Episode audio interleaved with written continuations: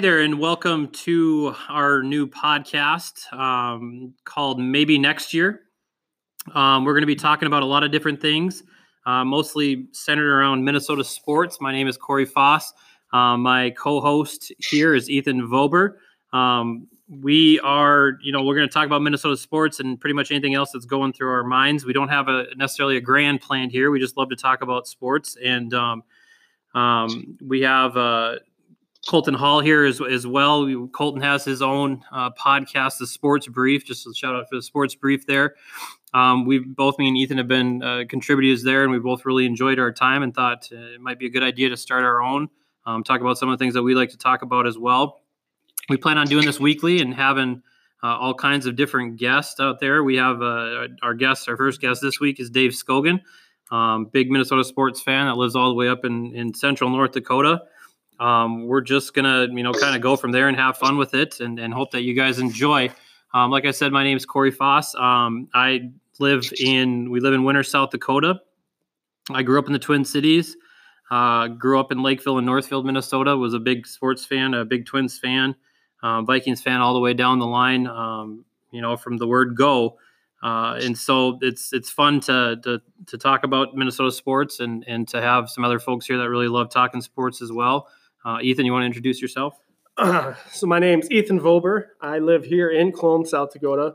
Uh, I've been here most of my life outside of a couple uh, years in college. Played football two years at Dakota State in Madison, a brief stint at Presentation College in Aberdeen, um, and I lived a couple years in Lincoln getting my criminal justice degree. Um, but I'm back here um, and excited to start the podcast with Corey.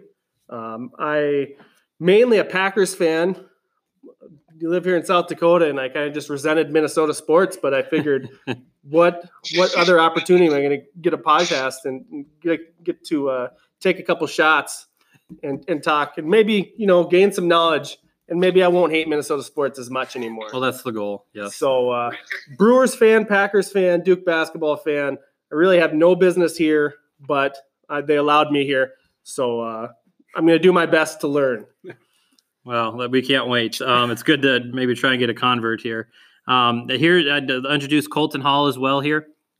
Hey, Colton Hall here. Uh, like Corey said, you know, Sports Brief Podcast. That's a, a podcast with me and my buddy Tristan Rancor. Um, you know, really excited to be on the first episode. Uh, it means a lot. Um, originally from Custer, South Dakota, and then I actually uh, wandered out to Aberdeen, South Dakota. I went to the same college as Corey. Played football there for four years uh, in college for the Saints, part of the uh, part of the Saints squad there. It's pretty fun. Um, but yeah, from Custer, South Dakota, got my own podcast. You know, give it a listen sometime. But uh, but yeah, uh, diehard Vikings fan, Lakers fan as well. I do like the Timberwolves, but I mostly follow the Lakers. Uh, avid LeBron's fan, not as big as some of my buddies, but uh, other than that, I would say college football and all that. I mean, pretty much anything Minnesota. That's that's where I've uh, that's where I've always you know learned to love. So that's pretty much the history on me. Well, that's good. We got three out of four Minnesota fans. That's all right. Um, I just tell you a little bit more about myself. I played uh, baseball in college. I played at Augustana in Sioux Falls, and then also uh, played at Valley City State, and that's where I got to to meet Dave. Dave, also a baseball player. Um, both of us were pitchers on the Valley City State baseball team. Um, and Dave, you want to introduce yourself a little bit? Yeah, guys. Uh, again, my name is Dave Scogan. Uh, originally from Johnstown, North Dakota, population 15. Uh, that was in the summertime. Uh, they took away our zip code about 20 years ago. Uh, Lasser Bar, post office, you know, you name it. Uh, about then too. Uh, live in New Rockford, North Dakota now, uh, where my where my wife is originally from. Like Corey said, got to know him uh, playing baseball at Valley City State uh, for the Vikings.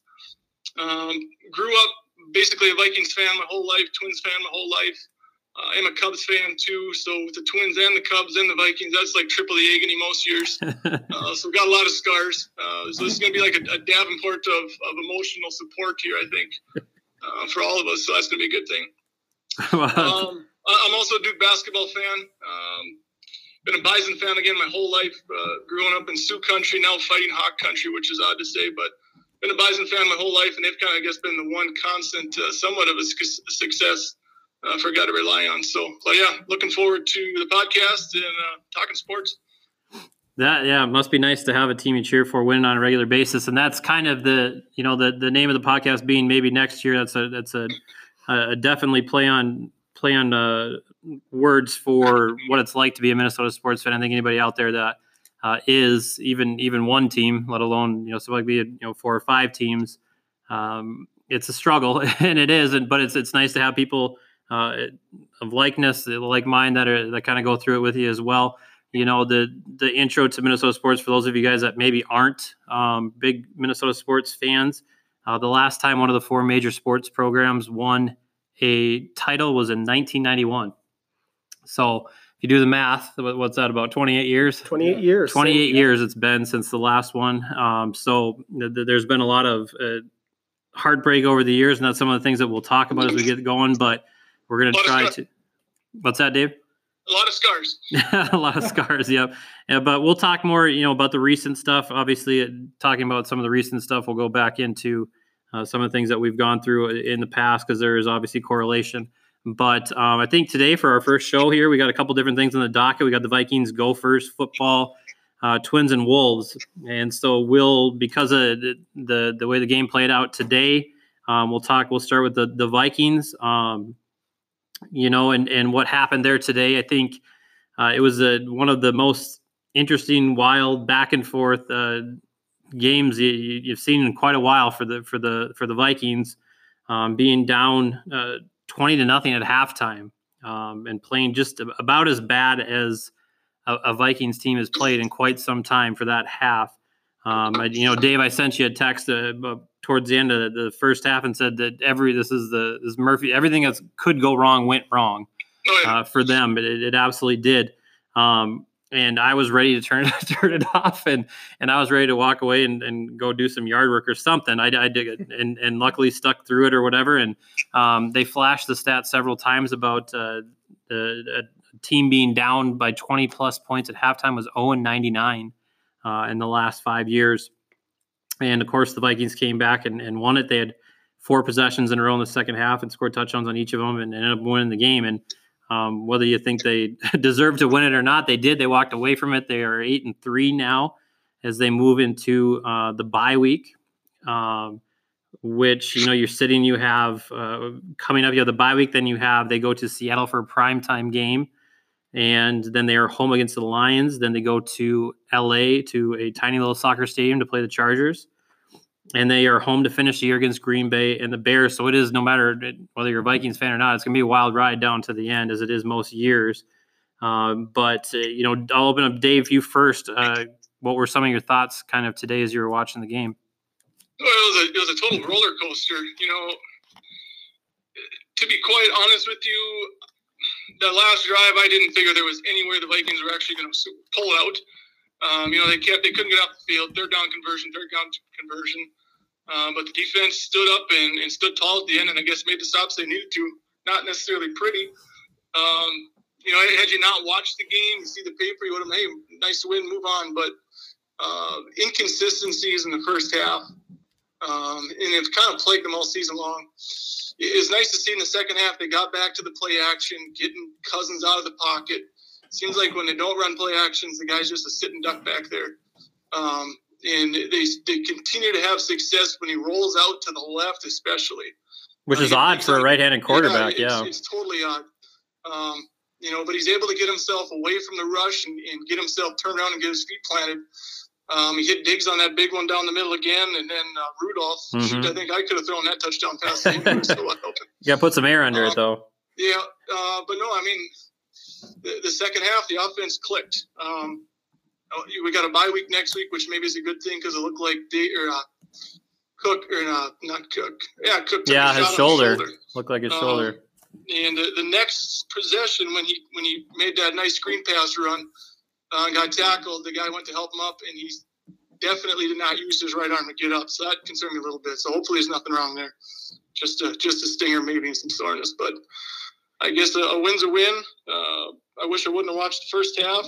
But, uh, yeah, we've said that before too. You know, we've talked a, a, lot of Vikings on Colton's show as well, and and we, have had that. So they went through that that four game stretch where they won those games and they weren't all pretty. And, and that was kind of the consensus is, you know what, in the NFL, a win is a win. You play 16, you only play 16 games and um, there isn't a lot of room for error. So even when you have the ugly ones, you know, we had the one against, uh, uh, I say we, I don't actually play for the Vikings, but um, the Vikings had that that one against the Redskins that that was kind of an ugly one or whatever, but it was a win, you know. And here they are and, and sitting eight and three. Colton here being the other big Vikings fan, I'll give him a, a little bit of uh, say in, in what he thought about today and, and some things that stood out to him maybe. You know, I just think it's kind of funny. Uh, from the, ever since Mike Zimmer took over as the head coach, and maybe you've noticed this too, Dave. Uh, there's always been at least one game a year where the Viking. It looks like the Vikings team, like they didn't go to practice, they didn't study. Like, like I don't know, like they just don't look like a team. Like they just don't look like they're ready to to play that day. And um, have you have you noticed that, Dave? Absolutely. You know, last year I think it was the Bills game. Yep. Yep. Uh, it was a Bills game. They didn't yeah. show up. Um, you know, same thing again too. I, it's almost like they're disinterested, or I don't know, or totally unprepared for the game plan that's getting thrown at them. You know, it usually seems like it's on defense. Um, offensively today, you know, they had so many miscues. You know, even the, the muff punt, the, the, the kickoff, excuse me, uh, the fumble. I mean, I don't know, game plan wise, they didn't have a chance to, to show anything offensively on the game plan, but but the defense looked terrible. Yeah. And I mean, I, I remember just kind of sitting there and thinking, okay, um, I, I, actually after the first half, I told my dad, I was talking to my dad, I was like, okay, seven and four, kind of looking at everything with the playoffs. I was like, okay, we can still make it. It's just really doesn't look good for us. Um, I mean, this this win actually uh, probably these last two wins, the last one uh, against the Cowboys on Sunday night. I think these two wins really tell me something about the Vikings. Um, yes, it, they they never uh, they never give up, but also I think that uh, you can never count them out. And this really, I think it gives me a little bit of hope because um, I think in years past, those Vikings teams that had those ugly wins, I don't think that they would come back from a win to get a win like this because I just don't think that they, the way they played and the way they, uh, uh, before the way that maybe Zimmer coached them, I just don't think they were ever going to be able to come back from that. So it's actually very encouraging to me, especially with uh, Kirk Cousins, the way he played down the line. Uh, three touchdowns, no picks, over 300 yards. I think he only had six incompletions the entire game. I was actually really, really encouraged more, but more so by how Kirk Cousins was able to respond, especially uh, with the way that he has faced so much criticism this year. Uh, so I was really excited to see how he bounced back. Defense, I don't know, you got to kind of figure that stuff out, but um, I was I was really happy to see him really only allow three points in the second half and then be able to um, you know shut him down that last drive. You know when it, when it counted the most. Uh, I think the Viking. Uh, this is my opinion. Xavier Rhodes' is last year in Minnesota. yeah, yeah we've close. talked about him quite a yeah. bit, and I think Dave. I think I actually talked to you about that a little bit today too. Um, he's been hard to watch. He, he really has been hard to watch at times, and that first half was was about as bad as it gets. And he's had some some rough goes, you know. And uh, you know, we talked about it actually on on Colton's podcast a little bit um, about uh, him being a step behind mm-hmm. um, pretty much everywhere he goes. You know, and you had mentioned today, Dave, that uh, it happened so fast. You know, it happened so fast from him to go, you know, from being one of the best cover corners in the league, and he was, um, to somebody that is a liability at this point in time. You know, and and it wasn't, and, you know, and, and he struggled obviously during the first half, um, but you know, he got down to that that last couple, that last drive or whatever there, and and and luckily things didn't play out. You know, they they they missed some some looks that they probably should have had. You know, that that last throw with two seconds left. Um, it looked like he threw a Brett Favre freaking laser beam mm-hmm. at his face mask.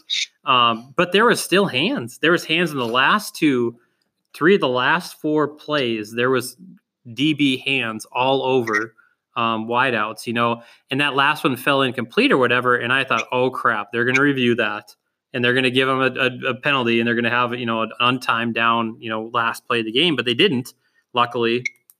And I think that says something, you know, maybe about the league or whatever, um, because it's been an issue. You know, you do, now this being the first year post Rams Saints, now you can look at PIs and whether they're actual penalties or not. I think we've found out that they don't they don't overturn that stuff. They they don't, and and that's okay. I'm all right with that. But um, I did worry about that a little bit at the end there, whether they were going to overturn that or not. But um, Ethan, sorry we haven't really had to let you have your say yet. I know you're a Packers fan, but I also know that what happens to the Vikings means a lot to you as well, uh, because you are such a Packers fan. So, what were some of your thoughts from today? Um, I, I uh, did end up choosing yard work over the Vikings game today. And when I did sit down, I watched a little bit of the Detroit Dallas game, which that's for different reasons, and really mad at Detroit right now. Um, however, uh, just from looking at stat lines and everything, just kind of reading some stuff, I don't, I don't know if if it was just another Minnesota fluke where you guys just going to get your hopes up again, which you know I'm starting to feel bad hanging out with you guys at this point. Or was it another statement game that Kirk Cousins came out and, and he, he's starting to prove, well, you know, I'm, I'm going to be worth this money and this is what I'm going to do. And he did it with Dalvin Cook, 26 yards. I looked at one point, I had him on fantasy, yeah. he had 11 yards in the third quarter, I think. Yeah. And just made me shook my head. And, you know, to do, to do what Kirk Cousins did statistically with no rushing game is pretty impressive. Um, I, I'm still ready for the Minnesota collapse, and I, am starting to get worried that it's not going to come, and the Packers are going to have to win out and win in Minnesota. It'll come. We're Vikings fans. We know it's coming to get to get that NFC North title. And um, I, I, like you said, I'm I'm interested. I do. I, I try to keep up, and um, I, I, just I don't know. I don't I don't know if Kirk Cousins. I still don't know if he's if he's real or not, and, and what's going to happen now. Dalvin Cook. You just I, I don't know. I think that yeah, you make some good points. Um, I don't know if it's going to come down to that that last game for a, NFC North title, just because the Vikings go to Seattle in a you know really really big game. Um, and then I I guess I don't really necessarily fear the game at LA as much as that Seahawks game. It'd be nice if it came down to that. I do think so. I think it'd be fun. Um, whatever way it went, it's always fun for it to come down to that. You know, we'll get to the Gophers here in a minute, and the Big Ten uh, West is going to come down to one game, and that's going to be fun no matter what, no matter what side of it you're on. Um, so you know, I think probably the way that I look at these last five weeks, I see the Bears the, as the last game at home. I think that I'm, I'm, a little bit worried that that might be for a playoff spot for the Vikings. Um, you know, they it, it's kind of interesting. We've talked about this before too. Is that they're you know they're eight and three. They're in the sixth seed. They're in the mm-hmm. sixth seed as an eight and three team, and that is you know that's kind of an odd thing for for a football um, season to, to be you know five games over 500 at this point and still be fighting for your playoff life. I know what happens with LA and things like with the Rams will, will determine a lot of that in the Seahawks, but um, so yes, it'll be it'll be interesting the, the way these last few weeks play out. Um, you talk about Kirk Cousins, all you guys talk about Kirk Cousins. Um, I think you know, being Minnesota sports fans, we all kind of wait for the other shoe to drop when it comes to things, and he's he's outplayed some of the, the, you know early on first four games. Got done with that Bear game. Was Bear game the fourth game of the year? We are two and two after that Bear game. Uh, you know, we were ready to oh, you know sell them for peanuts or you know a washing machine or something like that or a bag of baseballs. And uh, he's he's done some good things since then. I don't necessarily think that this was his best game, um, but he fought through a lot of adversity. I think when you got done with that first half, you just like you looked at it and you're like, oh, there's Kirk Cousins. You know, he was taking sacks that probably shouldn't have taken. There's a couple that he probably could have thrown away. And I think people kind of looked at it like, well, here he is again, you know, and, it, after having a, you know, four or five really good weeks, here he is again. And, and uh, he fought through it. You know, he did. There was not a lot of per, great line protection today. You know, the, the, Vikings offensive line did not do an awesome job. Um, so I, I, think it was encouraging in the end. Um, I think if they would have lost, we would all be very, very upset and they'd be looking for a lot of scapegoats. And there's nothing worse than going to your bye week with an ugly loss because then you spend instead of a week talking crap about people and all the things they did wrong, then you spend two weeks talking about them and all the things they did wrong. Um, so it's good. Um, uh, Dave or or Colton, you guys have anything to add before we move on to those mighty mighty Gophers? Yeah, I, I, think uh, you know Harrison Smith. They said I think he pulled his hamstring and was out the rest of the game. I that's a definitely want to keep an eye on. If he's down for a, you know a few weeks, that's going to be a big time problem for that defense. Um, and again, I, I, think too, for whatever reason, these these dink and dunk, quick decision passing quarterbacks really give the Vikings fits. Um, and I don't know if it's a schematic thing, um, but you know today every every throw he made was was quick decisions, and he he was on the money. When we saw shoot Chase Daniels from the Bears chew us up with that same stuff. Um, we're seeing a lot of these no-name quarterbacks who are coming in, even backups, and they're making it simple for them. And it's just something that I think that other teams are going to start picking up on. Um, and you start getting some of these better offenses who, who can beat us deep. If they start beating us short, well, that's going to be problems. Yeah. Um, you know, later on in the game too, when they do take their shots deep. So just something to something to keep an eye on. Um, and, and I hope they stick with the play action, play action, play action, play action. Yeah. It's going to open things up deep down the field. Um, and it's going to open things up for the run game too. And it's going to keep the linebackers from continuing to just hammer blitzing. Because they blitz, Cousins has been, you know, showing he just can't handle it. You know, then the one thing that I kind of I'm I'm already chalking up, and this is me, the panicking Minnesota Vikings fan speaking up. I'm already chalking the Seahawks game as a loss, just because I feel like it's in Seattle. It's on Monday night. I'm not saying it's because Kirk Cousins can't play. Was it last year they went there and looked just Just awful? awful. Was that last year? Yeah, it's Oh, like 20 man. to nine. I think it was right That after was- that. Uh, who, who was it that got fired? Uh, old The Vikings. offensive coordinator got yeah, fired. yeah. And uh, What was his name? D. Uh, oh shoot, he was the old, Filippo, DeFilippo. Yeah. yeah, DeFilippo, John. Supposed to be the next big thing too. Yeah. Yeah. And then, you know, I was just, and then Kevin Stefanski came in and has actually done a very admirable job, in my opinion. I just don't know. Um, if He the made some weird calls in that first half, though. Yeah. Some very weird calls. And is it just me, but are the Vikings awful when they come out of the bye? Like every time. Like there's no exceptions. Maybe one or two years that Zimmer's been coaching. Wasn't but the was it the bye last year when they went to Seattle? Was that off the bye week? I, I'm not quite sure, but I know that I might remembered that every time that the Vikings are out of the bye, it doesn't matter. They're always awful, and and they have uh, this year they've even uh, shown a, a, it's been tough for them to win on the road too. So either way, it's still going to be a big game. Uh, that's Absolutely, absolutely, it will be. All right. Well, that was our. You know, that, that's that was uh, the Vikings thing. We are gonna. We didn't know where we were gonna leave with the Gophers or the Vikings, but the Gophers uh, lost on Saturday, um, so we decided to go with that crazy, wacky Vikings game. But um, and this is probably, you know, I I I love talking about the Gophers more than anybody here. I'm sure. Um, Dave, being an NDSU fan, I don't know how this is going to go for you, but um, you know, I called. Hey, we're all right. All right. um, they've just been an amazing, amazing story uh, this year up to this point. Um, for somebody that's been a, a, a Gopher fan since uh, it, it, you know, made my parents just uh, so sad that I that I would turn out to be such a big Gopher fan. You know, them being from North Dakota and being NDSU fans, and um, I've been it my whole life, and, and it, it has never been a positive thing. It's never been a great thing to be a Gopher fan. Um, aside, they won a couple of hockey titles when I was in high school, and that was about it. You know, they have not done um, anything um, since then. You know, and especially the football program, uh, and you see that now with what they've done so far. Every game they play, there's more and more records that pop up. They have not done this since then. They have not done this since then. You know, and they went into Iowa on Saturday 9 and 0 for the first time since 1904. 1904. You know, that was that was Ethan's freshman year of high school. It's been that long since they, you know, have been, uh, you know, and and they haven't since 1961 was the last time uh, that they played for a Big Ten title. You know, and that was the year that my mother was born. I mean, that's that it's it's uh it's been a while. Sorry, mom, I don't mean to call you old or anything like that. It's just been a while. Um, you know, so it's cool to see all these first, first, first, first, first, since, since, since, and since all the way along, you know, and I've talked to all three of you guys, you know, as, as things played out, especially after the Penn State game. Uh, that was the most significant Gopher game in my lifetime. It was to see that happen in the way that it played out. Um, and now, you know, Dave and Ethan, I know you guys aren't big Gopher fans, but you guys are both really happy, you know, for me, knowing that, knowing what a fan I am to, to, to experience something like that, which was so cool. It was so cool. But I think coming out of that, every Minnesota sports fan, Gopher or not, feared Iowa letdown. Um, and I don't necessarily think of it, I don't look at it as a letdown. I think that's the wrong word um, because Iowa is a very tough place to play for anybody, period.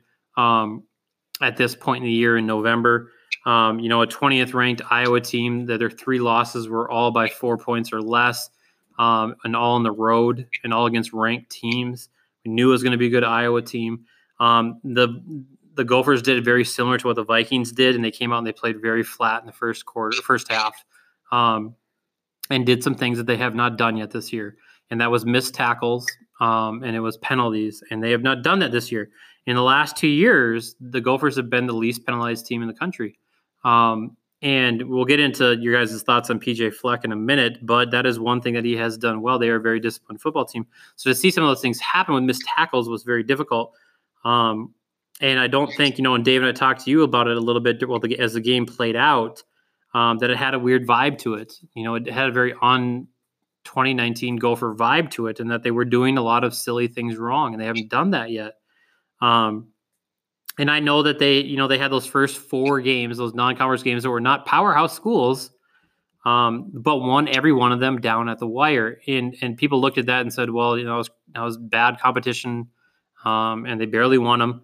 But I remember thinking, you know what? When it comes down to some of these, looking at their Big Ten schedule, coming down to some of these games, I think, man, that might be helpful to them. And they walked into those first four Big Ten games and rolled.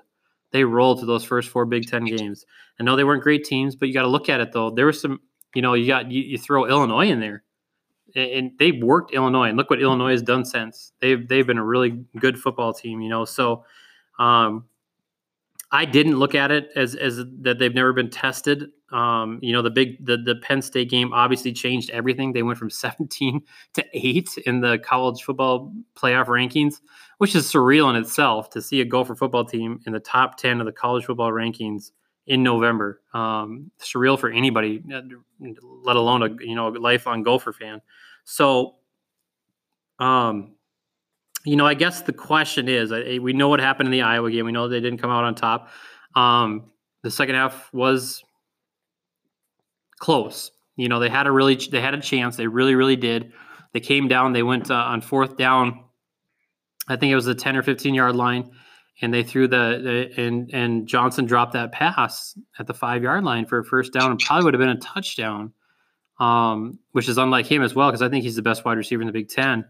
Um, but that kind of changed everything at that point in time. You know, and the PJ Fleck came running on the on the field after he got hit late or whatever it was, and I think people kind of looked at that and said, you know, they're always kind of looking for a reason to, to tell PJ Fleck that he's a, a you know a bad coach, but they saw that, and I think that was a little bit um, over the top to see him do that to come flying on the field about a player getting hit late, which happens, but I think with PJ knowing PJ's style or mantra or whatever that was kind of for show. I don't think it would have it would not have changed things because it happened after the fourth down play. The Gophers would not have kept the ball, but I think it changed things a little bit um, in the you know in the in the environment of the game after that point in time. Um, so when we get back here, we're going to take a break, a really quick break. Um, what I'm going to ask to all three of you guys is, you know, now that I think that college football playoff possibility is probably not there anymore, I think it might be in, in a really distant sense. What I'm going to ask you guys, though, is that um, if it's not a possibility, is the Rose Bowl something that makes this all worthwhile? And um, and then I'm also going to ask a little bit about what your thoughts on are on PJ Fleck because I think everybody in, in, America has a little bit of a opinion on PJ Fleck and and whether they he, the thing about him is you love him or hate him. I think that's kind of how you feel. Um, so I'm going to ask you guys that and, and, ask you a little bit about what you think the Gopher fan base um, is feeling and what they can and can't do over the next few weeks. So we'll we'll come back and, and get you on that.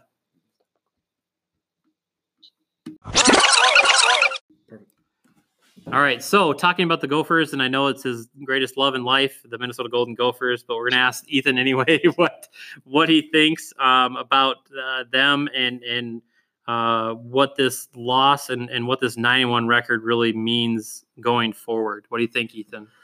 Um, being a Duke fan, I don't hate Minnesota, at least as far as the Gophers. They they they're not even on my radar. So you know, you showing as much love for them, um, it's kind of maybe brought me a little bit closer to them, and I was, you know, thoroughly pretty disappointed because at that point, how do you not root for that Golden Gopher team? Um, just regardless, just being a, a college football fan, you, I turn a game on and I you see a team like Minnesota, and you're like, yeah, that's that's who I want to root for. This is who I'm going to root against or root for, no matter who they're playing against. Um, I, I think it would have been a long shot just to see them in the college football playoffs, undefeated or not. We've seen UCF um, a couple years ago go. They're not a Power Five school. that's that's true. That's true. But that does show um, that uh, the college football committee doesn't really care who you are unless you're you're you're in the SEC Yeah. or you're Alabama. Um, ACC has gotten a little bit of love. Clemson, Florida State, they've seen um, some good luck getting in there. I think it would have took a lot with LSU, Ohio State, Clemson all being undefeated. Um, Oregon, Utah.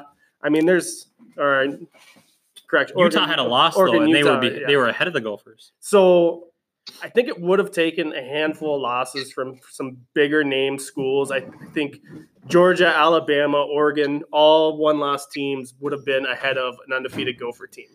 And you know, After a win against Iowa, though, I don't think so. after a win against Iowa. Now, if Minnesota goes into the um, Big Ten Conference Championship, That's the question we have to ask. and they make a big statement win against uh, whoever they would have played. Um, if they go in and play Ohio State and the un- undefeated against in, in the Big Ten title game and win, yeah, they're one or two. I would hope so. They're Um, in no matter what. I- that's the question we have to ask though as we go forward. Okay, so I think that people look at this now. Okay, they lost to Iowa. They're nine and one now. They're out of the college football playoff possibility. I think so. But they, uh, you know, they play Northwestern this weekend on Saturday. They they have to win win that game. Obviously, that's not a question. They should win it, um, even though it's still a tough place to play in the road. But they should win that, and then, you know, it comes down then to them in Wisconsin because Wisconsin plays Purdue this weekend, and they should beat Purdue as well. Um, they beat Purdue, and then that that final game, that game, the last game of the regular season between the Gophers and and Wisconsin is for the Big Ten West title. Period. No matter what, you know the Gophers have a one game lead right now. If something crazy happened and they lost to Purdue, then the Gophers win no matter what. But let's assume that they don't. Let's assume they beat Purdue, and the Gophers beat Penn State or beat um, Northwestern. Well, they come back now and they play that game, and I guarantee, I guarantee you, game day will game day will be there in Minneapolis that day for that that Gopher Wisconsin. That's my bold prediction right now. They'll be there for that that game. And the Gophers win that game against a really, really, really good Wisconsin team and a great running game. Um, they win that. They go to the Big Ten title game. They play Ohio State. I don't, in, in my right mind, see them beating Ohio State. I mean, in, in my mind at all, period. But if they go and they beat Ohio State and beat them by a touchdown or beat them by two touchdowns, if things are really wild, you got a you got a one loss Big Ten champion team. I don't know how you keep them out of that title game. I really out of the out of the college football playoffs. And I don't. That's my thought. You know, just knowing. Yes, I'm a Gopher fan, but I also look at having a one loss Big Ten champion knocking out Ohio State. I don't know how you keep them out even with that Iowa loss because it's not a bad loss. The Iowa loss is not a bad loss. So you know, Dave, I don't know what you think. here's here before you before you kick in, Dave. This is this is my problem with college football committee. They're going to see Alabama one loss, depending on how the SEC situation goes out. Um, LSU. I don't think Alabama's in without Tua. I think they're out.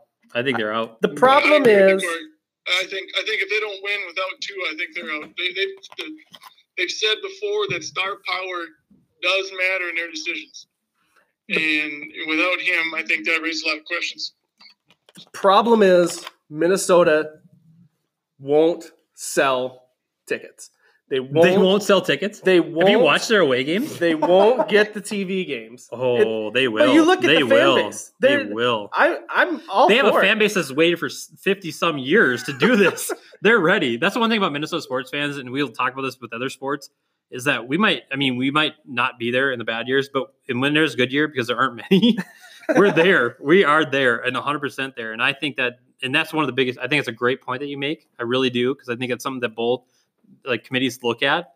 I think this year is different. You know, I think before we end up at the Meineke Car Care Bowl every freaking year because they wouldn't th- think fans would show up. But now this year, they've seen how they traveled. I mean, if you watched the Iowa game, there was a ton of Minnesota fans there. There was because they have a team now that they can actually cheer for. I think it's kind of a surreal situation for most Minnesota sports fans. They haven't had a a college football team to root for, you know, in in 58 years. They just haven't. So, you know, Dave, I'm sorry, I'm kind of cutting you out there a little bit. No, you're fine. I, I just don't see it happening. Go ahead, Dave. Yeah, I, I don't know. If, mathematically, are they out? No. Um, but like you said, Corey, you know, I just don't see them. Beating Ohio just State. them beating Ohio State. Yeah, I mean, they Ohio State's been absolutely destroying everybody. Um, you know, I think I think the bigger thing for from a program, from a national perspective, is, is really how things play out this Saturday. Uh, you're gonna you're gonna learn a lot about the team and a lot about that coaching uh, with how they come out Saturday. Um, style points do matter. Um, you know, Right. if they come out and blow the doors off of Northwestern. Um, they come out and handle their business against Wisconsin. You know, not only win, but maybe win by if they can win by a couple touchdowns. Um, you never know.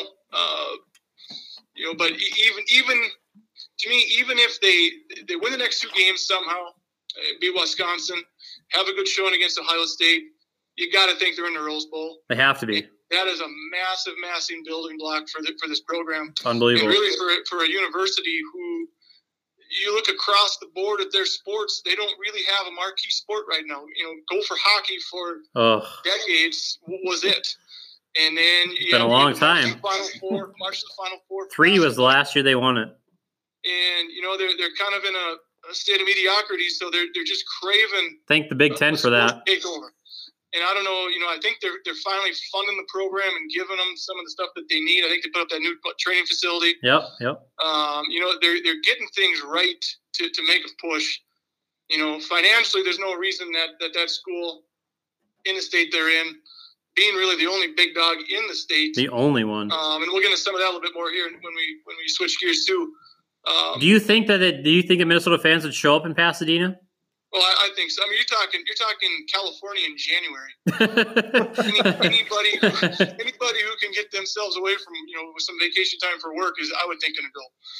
Um, and, and again, what, what was the stat? They hadn't had an eight win season since what sixty one or something like that. no, they won. They won nine a couple years. They hadn't had a nine. They hadn't had It a nine in a year two, since two, Two, four. winning, two, two eight win seasons since that was the stat. Um, I, I think people are, are going to enjoy it for every last second it's got this year, not knowing what the future might bring. Now the future kind of looks bright um, with some of the young talent they got, but but you just never know.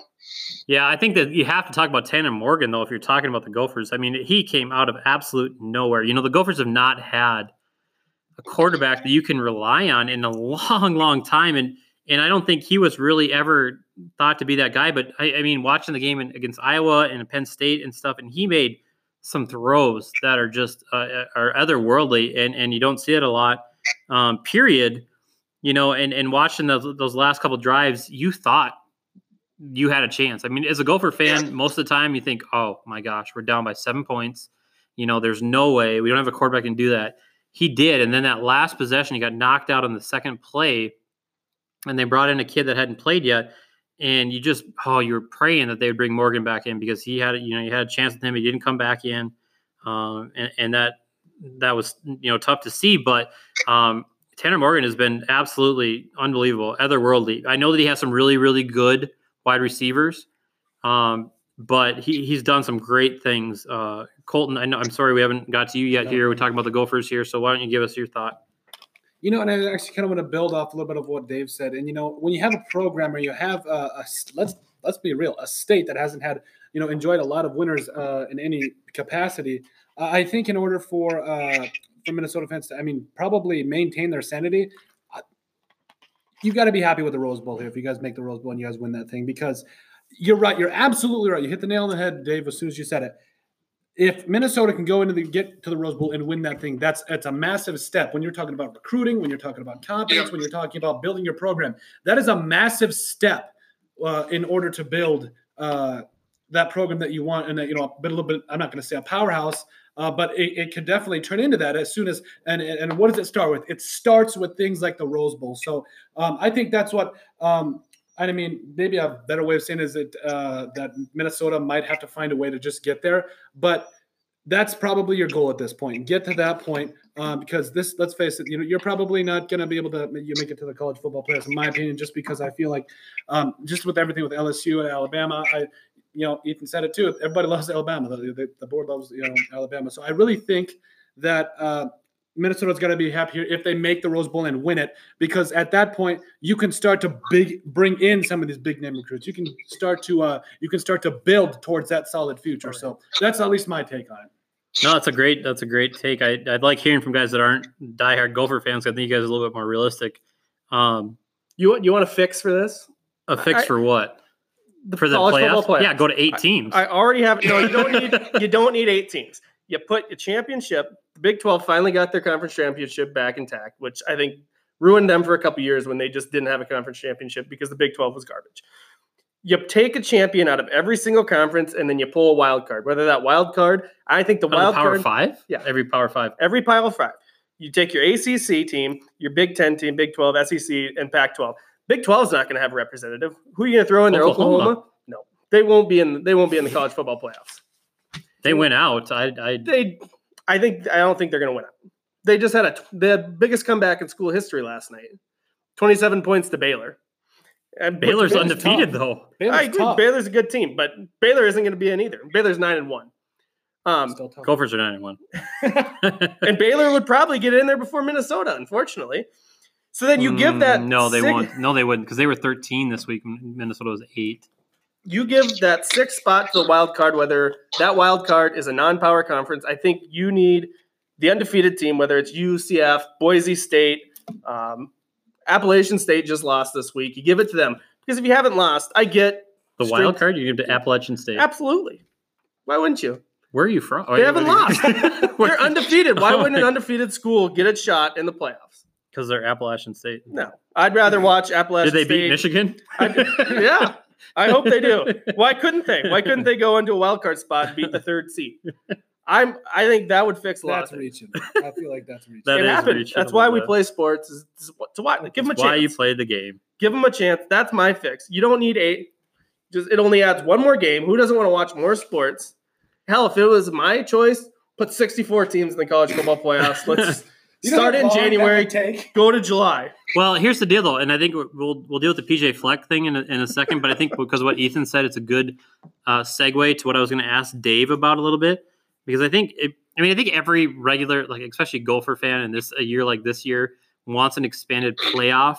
Um, but it's not going to happen, at least not in the near future. And, and so my question for Dave, and I had this written out, and, and I think it's a good time to ask you, but you know, Dave being a big NDSU fan, I'm sorry about that. But being a big NSU fan, you know, you see a college play, you see the, the playoff system there with 16 teams. Um, do you think what what the Gophers are doing right now does it compare to what NSU has done at the FCS level, or, or how do you see the? Is there a Well- correlation there? you know, the, the weird thing is, is being NDSU fan all my life. You know, they started Division two, so actually, I've, I've been a pretty decent Gopher fan up until the point NDSU did jump up. And of course, you know, we, we played them what three times. Um, They don't talk about those times though. We don't talk about that. Crazy, crazy thing. Two victories, just throwing it out there. Um, but you know what, what's weird is this is a big deal. You know, two weeks ago, the, the Gophers beat Penn State, Fargo Forum sports page, big picture on the top head of the sports page was the guy intercepting the pass for the Gophers. Underneath it was the Bison score. That's a big deal. Um, you know, I, I think I think deep down the majority of Bison fans are, are, are actually Gopher fans just because of regionalization. Um, so I think this is Good a big point. deal for, Mhm. for everybody. You know, Minnesota and North Dakota, maybe even in the South Dakota, maybe even in Iowa. Yeah, I think so. Not Iowa, Um, but you know what? What I think a lot of us, you know, Bison fans, maybe even are concerned about of how big a deal this is. Is you look at the NDSU's success Minnesota um, recruits. Minnesota recruits. I, I, I looked quick last night. It's in the last decade. There's been eight guys from Minnesota that have made it to the NFL, and not just training camp invites, actual Through NDSU, they've been Minnesota through Through NDSU. NDSU. Yep. Um, Minnesota is a huge recruiting spot, and in years past, They've know, made a lot of mistakes. So, so they go in the house and say, "Hey, well, how do you guys want to play in the Meineke Car Care Bowl?" You know, January? where NDSU comes in and says, says, hey, you know, we've won uh, six of the last seven national championships. Um, those those seasons, I think they say, over the course of a four or five year career, it's an, an entire another season a player gets to play from all those weeks of practice and all those playoff games at the end of the season. So it, it's a huge selling point. Um, and like you said, Minnesota's been a massive area for recruiting. So if, if, if this program gets built up, they make the Rose Bowl. Um, they start going to the doors and saying, "Hey, we went to Pasadena last year. Some of these guys who would be, you know, possibly backups or, solid, solid depth, because these are the, the, gap is really, really narrowed between the FCS and, and Big Ten Division One football. You look at South Dakota State, how they played the Gophers. Yep. Arguably, maybe even should have beat them. Yep. Um, you put the, you put them in the FBS, they're probably a top forty team. Um, NDSU, I think, in the Sagarin ratings the last few years, every single year is a top 25 team. Um, they, they are they, they're not going to back down to anybody. And you stick them in the middle of the Big Ten, they're going to be very competitive in my heart. Um, you, you, make some really, really, really, really good points, Dave. Really good points. Um, you know, I think that you know, what I've talked about in the past. I know I've talked with you about it in the past, and and just being a Gopher fan, the Gophers have made a, a major error. You know, not just under Fleck, but before that, in that they don't recruit outstate Minnesota kids. They don't. Yep. Um, you know, if you're not outside, if you're not in the Twin Cities area, they haven't looked at kids. And you know, and if you look at the NDSU roster over the last decade, it's, it's littered with outstate Minnesota kids. Yep. Um, up front on the line. And, and it's incredible. And, and I think, you know, I was an in-state kid. I was not an outstate kid, so I, I honestly didn't know a whole lot about what went on in the outstate because that's kind of the way it works. Uh, kind of like in South Dakota, it's East River, West River kind of thing. Um, but just just just seeing that year after year, it, it, it just it's kind of baffling uh, to a fan and to somebody that's from Minnesota to see that people being ignored. Um, you know, look at Adam Thielen. Where's he from? He's from outstate Minnesota, right?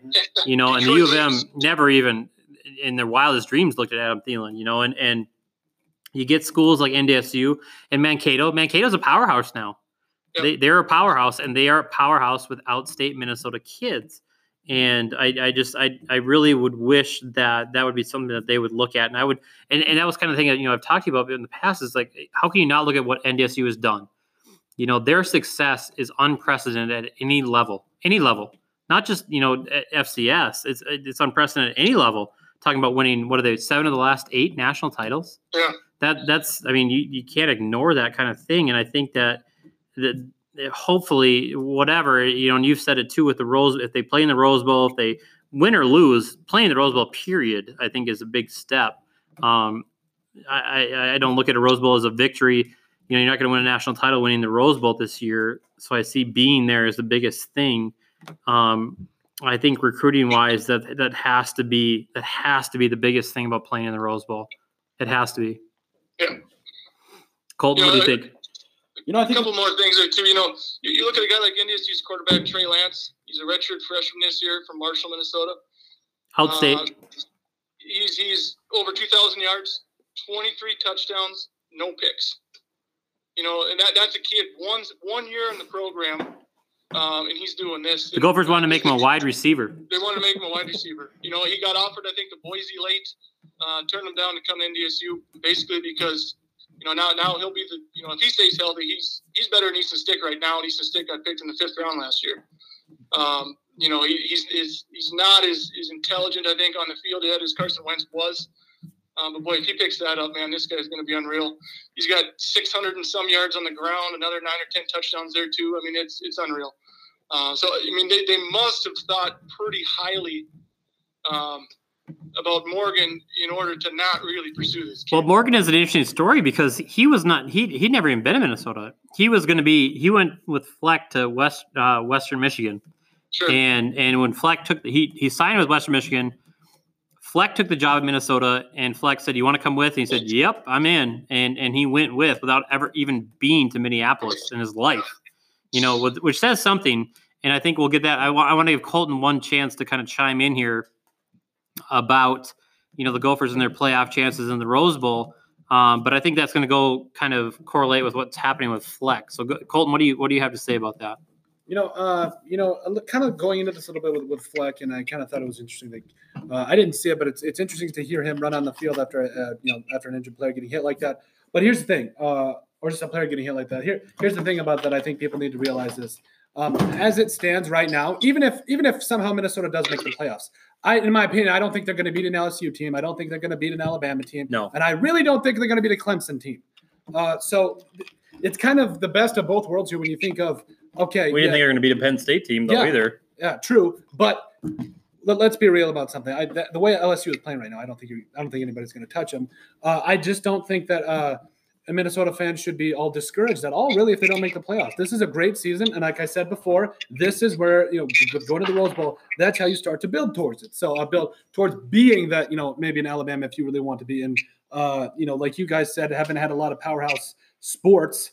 Uh, that's how you start. So I, am just going to reiterate that point. That's how you start is by playing that and winning it. I think that's how those kids, uh, you know, honestly, probably nationally start to recognize, oh, hey, you know, Minnesota played in the Rose Bowl last year, and that's probably their next destination. Hopefully.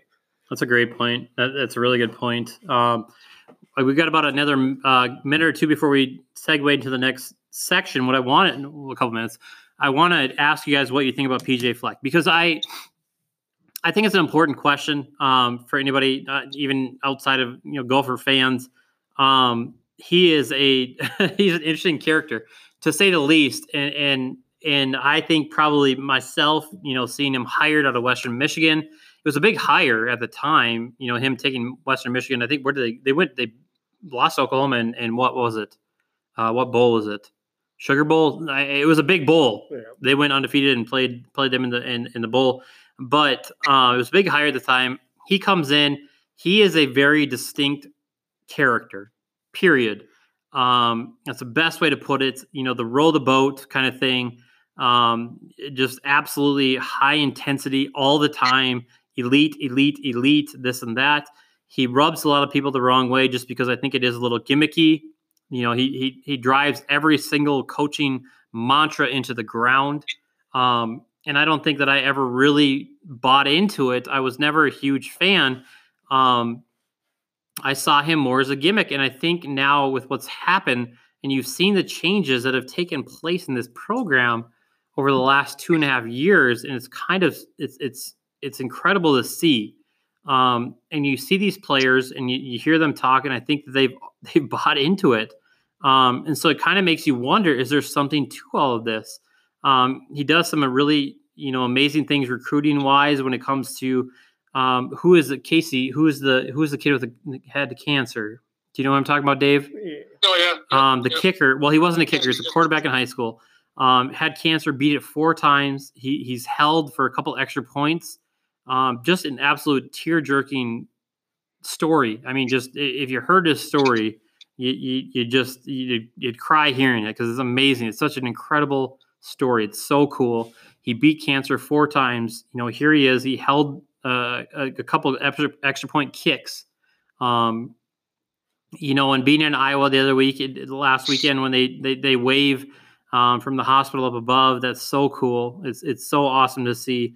And so he does a lot of really great things like that. And you know, the kids that you see the kids that he plays that play for him love him. They do and and the things that he does and they buy into that and so i guess the question here that i'm going to ask you guys is do you buy in too i mean do you see a guy like that who's over the top kind of gimmicky row the boat kind of stuff it, does that work? Is it something that you think is is going to in the longevity of the gopher program work period?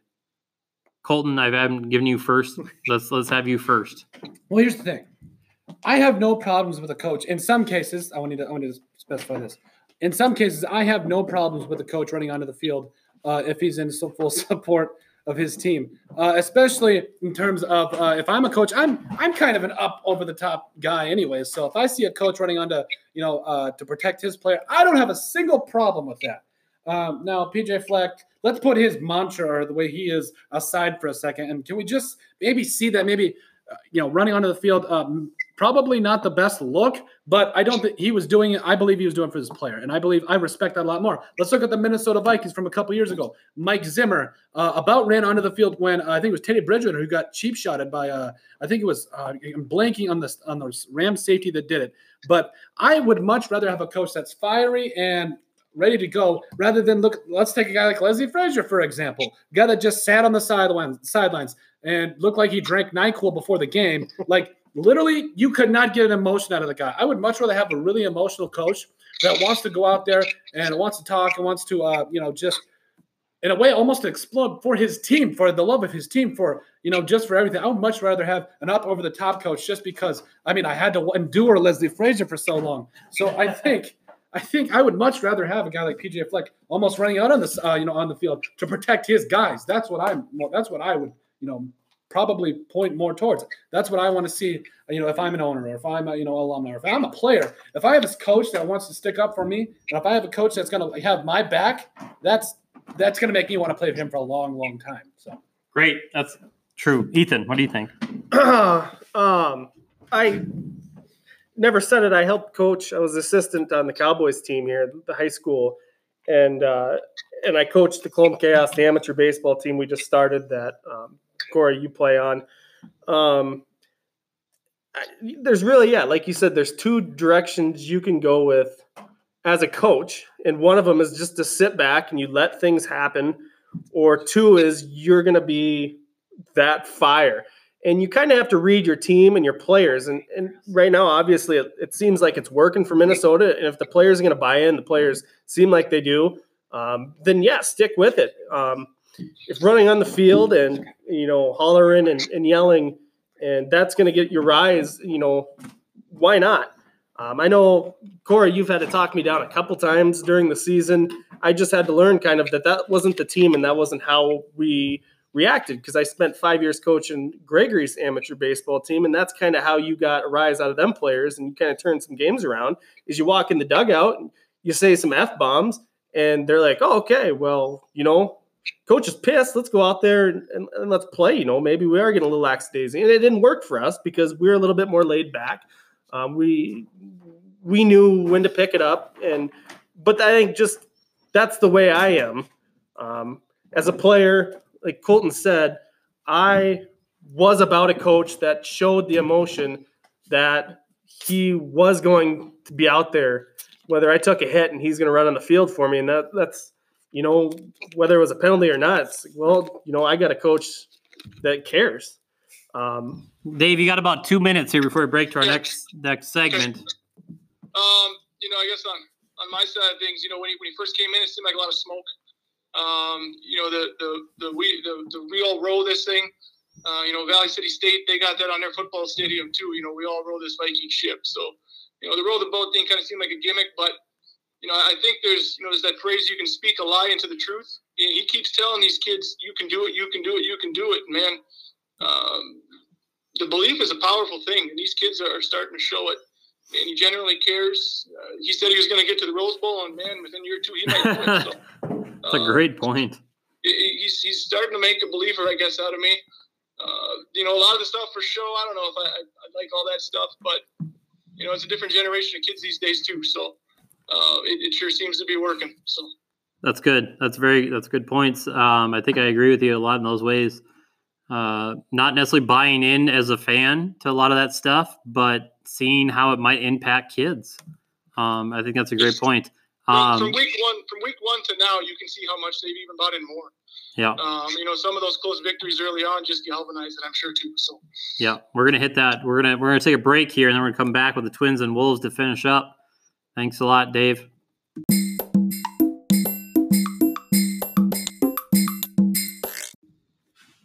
All right, we're going to be back here. We're going to talk about the Wolves a little bit, the Minnesota Timberwolves, um, which is weird. I don't think I didn't think at this point in time we're going to be talking about the Timberwolves, but they are definitely a talking point at this at, at this given moment, um, which I, I I never would have thought uh, a month ago that they would be worth even giving a mention to. Um, you know, they lost eh, Butler last year, which was I think was the greatest thing of all time. I couldn't stand that guy.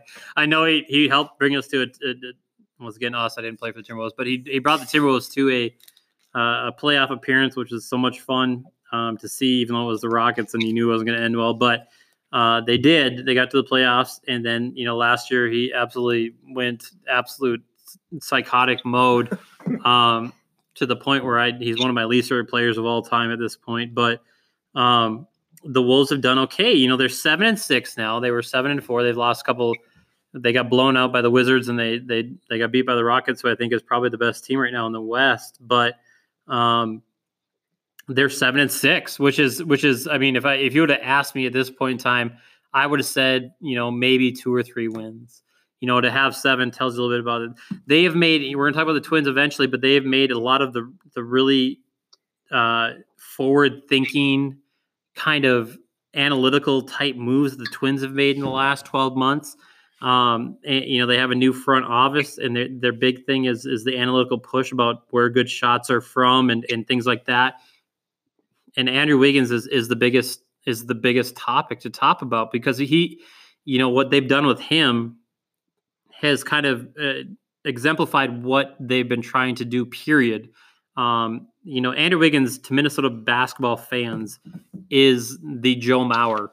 Uh, I, I over the last you know five six years, and the fact that you know this guy has the talent, the wild wild talent to, to do some great things, but has not done it.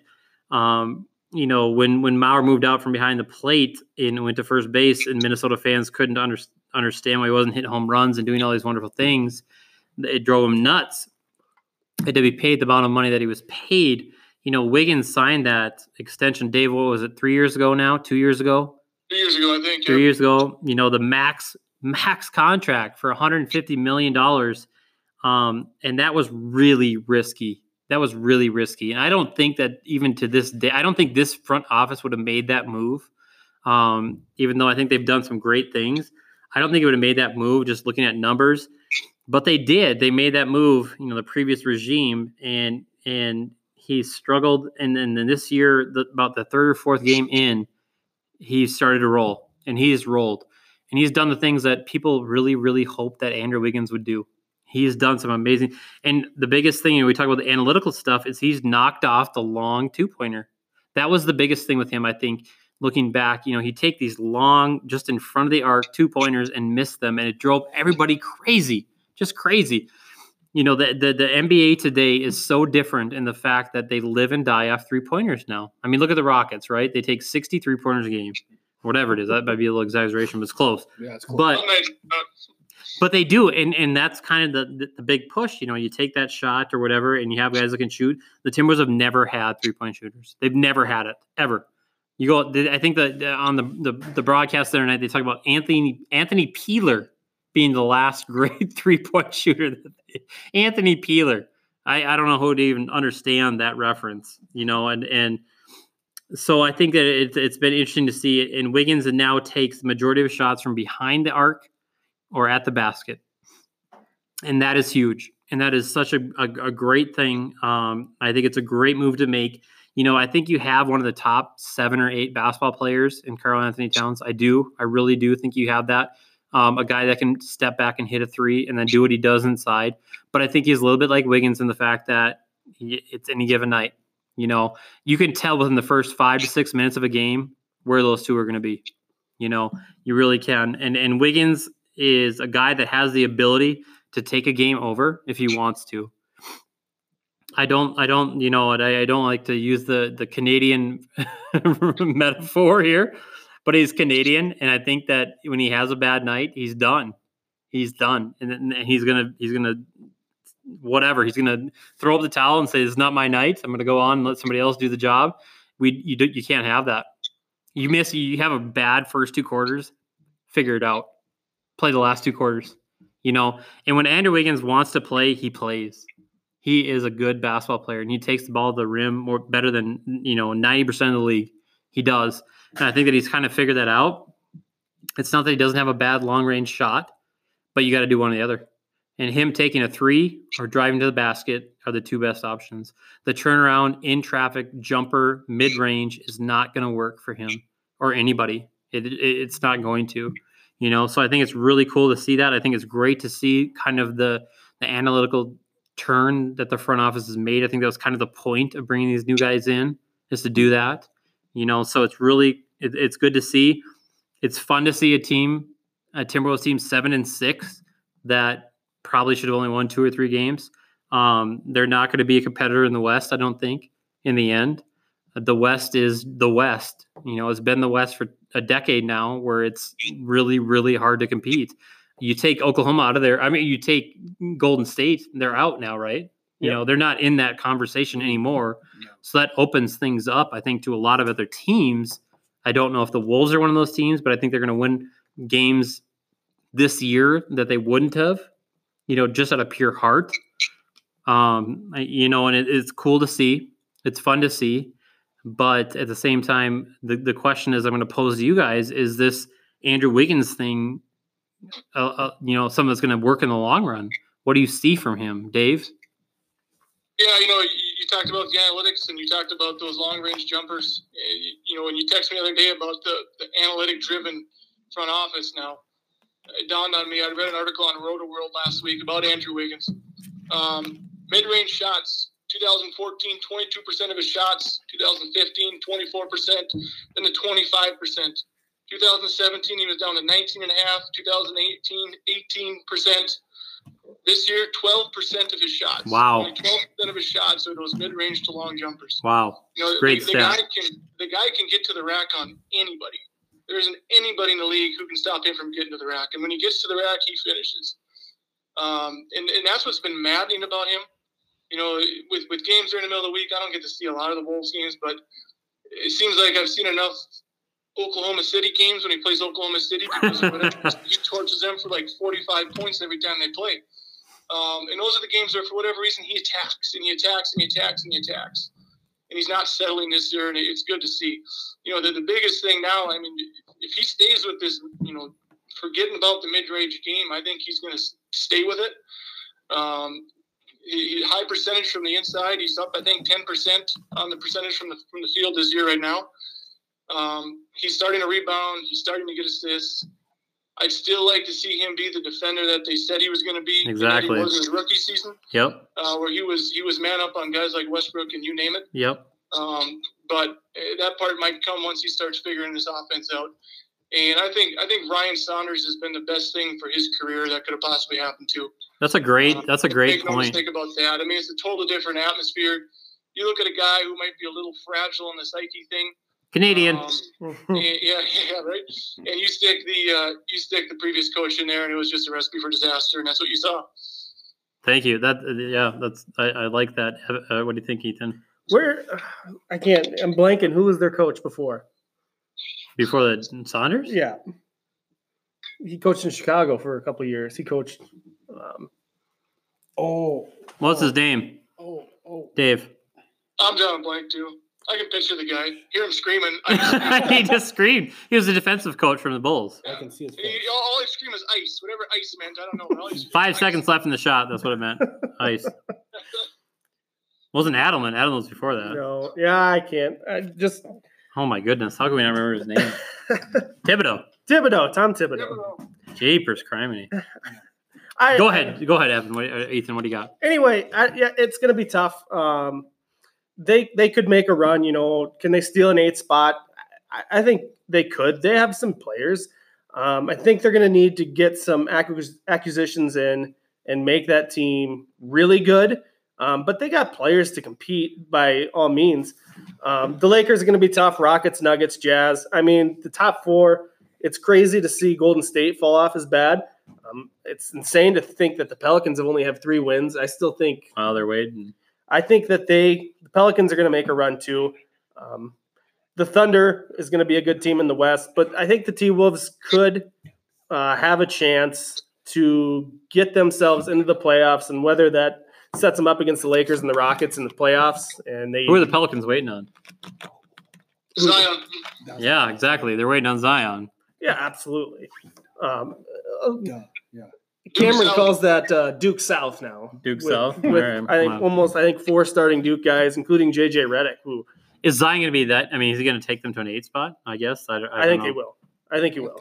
Uh, I think. I Is think that big giant log going to be healthy enough for entire exactly. Yeah, as long as Nike doesn't give him some trash shoe and he rips every ligament uh, in his knee, he- he'll he'll take him. And that's my bold prediction. I know we got a long ways to go, but since we bring it up, I'll tell you the Pelicans will be in the playoffs, and I, I I'll keep close tabs on the Pelicans. But I think the Timberwolves they can make a run, whether they're sitting in the eight, nine, ten spot, come close playoff time. Um, How about they- the Suns though? The Suns have been, you know, way, Without- without way, agent. way higher than expected. Colton, what do you think? You know, here's the thing. First of all, I do not think that the Pelicans they got Lonzo Balls their starting point guard. I I'm not trying to take shots He's at got big baller shoes though. That doesn't mean anything. They're five hundred dollar overpriced shoes. they haven't ripped though. Okay, okay. I'll buy that over Nike any day of the week. Okay. Not, not to make this controversial, but I'll do it. All I'm saying is he's got he's got Lonzo Ball as his point guard. Now, can Zion Williams and himself do it? Yes, he is a once in a generational talent. I hope he can stay healthy. Uh, I'm a Duke fan as well, so I really actually hope nothing but the best for him. But kind of going back to the Timberwolves here, um, I just got to say, you know, I want to talk, kind of bring up a little bit of Karl-Anthony Towns, and we're talking about if uh, if we're going to be talking about the Timberwolves, he has to come out because Yes, uh, it, it's really good to see Wiggins do this well, but uh, at the same time, Karl-Anthony Towns is a guy that 27 and 12, uh, and he may not be and defensively. He may not be, you know, uh, uh, you know, Giannis. It's like what Dave said though. He, we heard the same thing about him coming out defensively that we heard about Wiggins. Yeah, And he hasn't done it. And, and the thing is, is with Wiggins, I was a huge fan of him ever since he was at Kansas. So I was really, you know, with uh, I think it was Calipari that I was, uh, was I believe that was what. Uh, anyway, ever since he was at Kansas, I was really a big fan of him. So, but you really have to bring up Karl-Anthony Towns when you're bringing up uh, when you're going to talk about them. And if let's bring up the Lakers for a second because if you look at the Lakers, they have three players. Uh, not KCP, he's awful. I don't know what's going on there, but LeBron James, uh, Anthony Davis, and then. Um, Kyle Kuzma. They've got three really good stars that can go off at any time, uh, obviously. And with the Timberwolves, I, I'm not necessarily sure, uh, even though Wiggins is playing out of his mind right now, and it's so good to see because a guy that struggled and necessarily wasn't lis- living up to expectations. But to see him come alive like this, that's just really uh, that's really great for uh, Minnesota fans. It's really awesome to see um, because you know Karl-Anthony Towns is going to be himself. Uh, can get better defensively, but he's a scoring machine. Can, he he can grab rebounds. Um, but other than you know Jake Layman and, and Robert Covington, I really don't see a third guy there. Like I really don't see a guy that's going to put up another 20 points, uh, eight rebounds, and that's not not necessarily you know uh, on the Wolves. Maybe they can acquire somebody, maybe they can go on trade. But they, in my opinion, if you're going to take down the Clippers, or if you're going to take down the Lakers, or you know, or the Rockets, who by the way I think are really going to be a surprise team this year, I think you need to have a third guy that puts up at least 15 points a game because pretty soon teams are going to be like, okay, we stop these two guys. Who's their third guy? You're going to tell me that Robert Covington is going to come out and score 15 to 20 points a game? Doubt it. I think you really need to acquire a third person or a third player that'll come out and average 20, you know, 15 to 20 points a game. Absolutely. I, I that's a great, a really good point.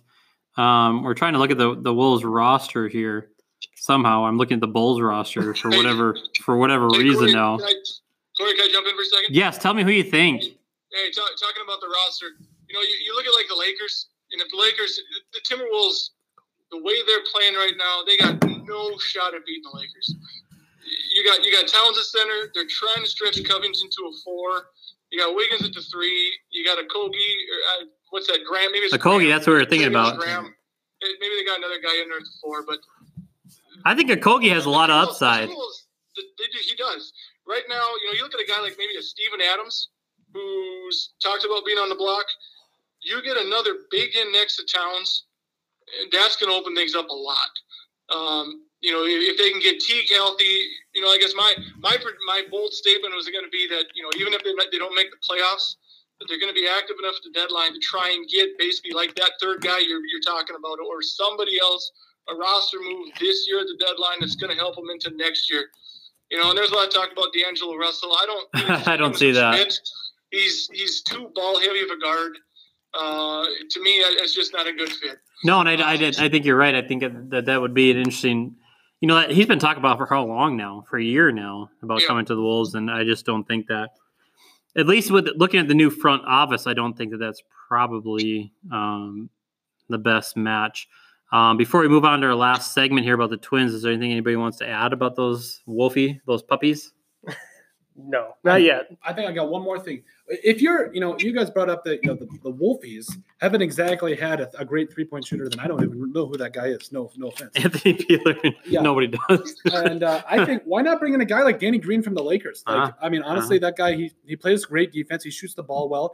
Give him a guy. He's not going to trust me. He's not going to be a guy. JJ in- Redick, They nobody. went after I was. Well, I was waiting. Okay. They could have went after JJ Redick, I thought so too. and that was the yeah. thing I wanted to bring up. Is they, there was plenty of big guys. I think they could have went and got JaVale McGee, um, Dwight Howard. I mean, yeah, sure. These these are guys that are these are older guys that have nothing but their name left to them. But I like the JJ option. I thought that would have been a good spot for them. Could- would be a- could have somebody like that made an impact on a Wolves roster? I, I think so, but um, I hope they do. They're going to have to do something, um, get some trading, get some other names in there to help them out. And I don't know what the analytical the analytical approach of it. If you look at especially what the Twins are doing, it's not it's not always the answer that they don't look for is outside of the organization. You know, it's very especially for a Minnesota sports team. All four teams are bottom part of the revenue system and and things like that. It's they, you know they're not going to get out and and get somebody that's going to make 150 million dollars. They can't do that. You know, so that's why I'm, I I just I don't know if there's somebody outside the organization that's willing to make that move. But um, yeah, anything else before we wrap up this? I don't, I don't think we've seen Covington play remotely to his potential yet. No. You know, he's a big time three and D guy. He's been dinged up, banged up. I think he's still trying to find his way. Uh, that might be, you know, second half or even we're not even a quarter of the way probably through the season. But you know, if he can start finding his way and hitting some shots, Uh, because he's nowhere the shooter he's showing right now that he was in Philly. No, you're definitely right there. All right, we're going to wrap that T Wolves section up. We're going to take a break and then we're going to go into the last section of the most important team in Minnesota, right? The Minnesota Twins.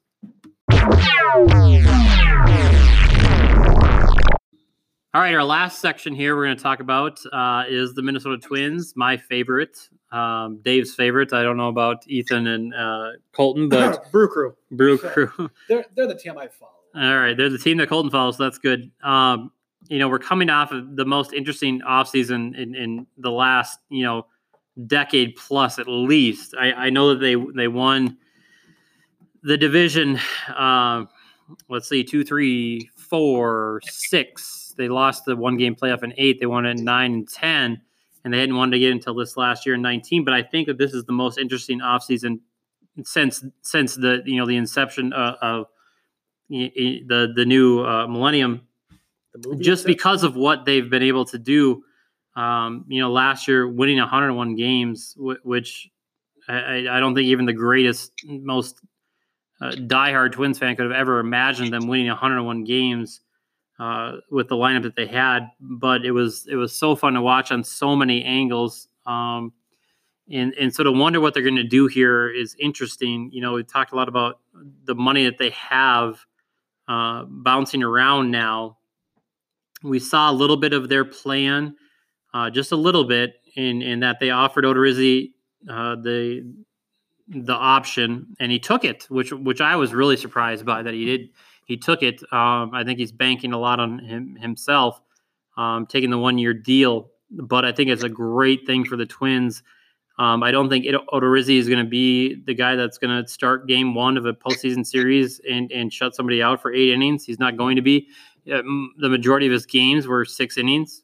You know, eh, he but he, he he threw very well for those six innings. I think if the Twins think that they're going to have a great bullpen next year, that he's a great option because he'll get them through six innings.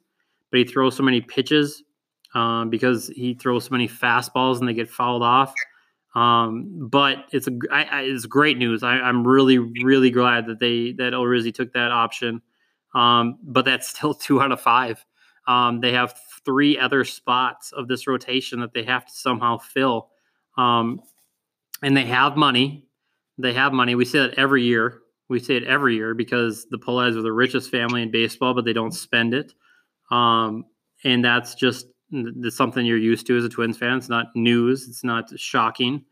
Um, but we do, based on what their their um, payroll was the last few years, we know what they have left um, and they have a good another 40 to 50 million dollars to spend and you look at their areas of need and i think that anybody that's ever followed the twins in the last 12 months knows what that need is and it's starting pitching and it's what are you going to do with that money um, where are you going to spend it um, and the hope is obviously that it goes to filling those last three spots. I know that we have a lot of question marks there and we went into the playoffs and i say we i didn't play for the twins this year but we went into the playoffs uh, with two starters and that's a hard thing to do and and i know that there was a lot more confidence probably and i had a lot more confidence i didn't necessarily think that they were going to sweep the yankees but i felt that there was a lot more positivity going into this postseason as opposed to past years and it didn't work out like that and i think that looking back on it you know they had that they played that massive uh, series in Cleveland and they won a huge game as a bullpen. And I think that that happened one time, and all of a sudden everybody fell in love with the idea of having a bullpen game, and it, it didn't work out for them um, in the postseason. And to to really win, and we saw that with Houston. And you know, if they're not cheating on picking up pitches, uh, they were successful because they had really good starters. And Washington was successful because they had really good starting pitching. And we've gone to this new era now where everything is home runs and bullpen pitching. And it didn't work this year. And I, my hope is that you know some of the longtime baseball guys see that and say, okay, well maybe all this new era stuff isn't going to win you a world title. Yes, I, I like a lot of things, you know, shifting stuff like that. That's new to the game. That's important. I think that it's it's been a good thing. The Twins shifted more than any other team in baseball this year, and obviously winning 101 games that worked, and that's okay. But you can't go into the postseason. You can't go into October thinking that one starter and eight relievers are going to win you a world title. They're not going to. You know, so what do the Twins do now with that money they have laying around? Because they do, they do, and they have two starters and a bullpen right now. So how do they fill that? What is the what are the, what are your thoughts, Dave? You know, being the the, the biggest Twins fan um, in this group here, what do you think they can do? Well, you know, like you said, pitching pitching's got to be priority. Um, you know, I, I, don't have a full list of the free agent pitchers ahead of in front of me here, but you know, I know the top tier guys. You got to at least pick up the phone. You know, is Gerrit Cole really going to consider an offer for the Twins? No. Yeah, maybe, probably not. But you got to at least try. Throw some cash out there, see what happens. That's a guy you you shouldn't hesitate to sign big deal for you know for a few years at the age he is. Um, but I think I think they need to get aggressive on the I guess what you'd call maybe the second or even upper. They're not the elite tier, but the second tier guys. Um, you know, Mad Bum was off. He had a down year last year. He had a down year kind of year before. He'd be a great fit but that'd be a great fit. You know, you, you got you got two good righties. You, you got to find a lefty. Um, you know, Martin Martin Perez was our guy last year as a left-handed. Not going to do it. He turned that down. So you got to you got to find a solid left-handed starter. Um, he'd be a great fit, and that'd be a wicked one-two-three come the postseason. You know, if you can get yourself there. Um, Zack Wheeler, Zack Wheeler was the other name that kind of stood out the rest of the guys, you know, you get to kind of that middle tier, which we've done year in year out now. The the, the Martin Perez. Where Odorizzi came from, middle tier. Um, who's that? Odorizzi came from the middle tier. Yeah, that's true. Um, but some of those guys, you know, historically, just don't seem like they panned out. Um, and, and, yeah, Santana gets panned out. He popped this for Peds. Uh, Pineda looked like he was going to pan out. He and that's my question, Pineda. What do you think about Pineda?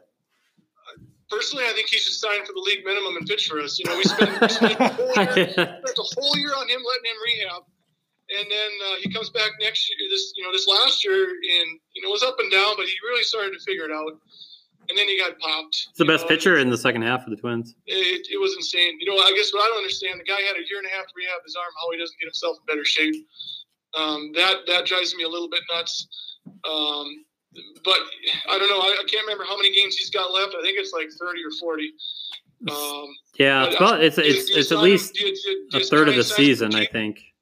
Sign him for cheap and put him in your back pocket. I don't know. Um, I know, did like that for a year. Yeah. Smeltzer, Smeltzer's got some got some stuff to him now. Whether he's a starter into the bullpen, I don't know.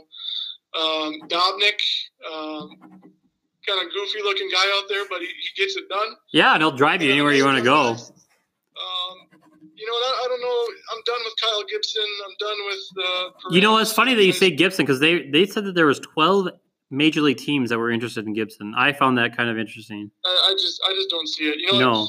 He's always showing glimpses, and then he's just reverted back to I guess what we've what we've. He's the millennial version of Scott Baker, is what he is. Um, you know, I think within the next, well, really this offseason, they got to figure out what they're going to do with Graterol. If he's going to be a pen guy or if he's going to be a starter. He's got to be a starter. Uh, if he is going to be a starter, then maybe that's the guy they start, you know, stretching out here and there. Yeah. Um, I feel like there was another flamethrower from a couple years ago that that's been back down. Maybe he's not. Can't draw. Was it a Romero? Yeah. Yeah. JC. Yeah. Yeah. Well, not JC. no. 96.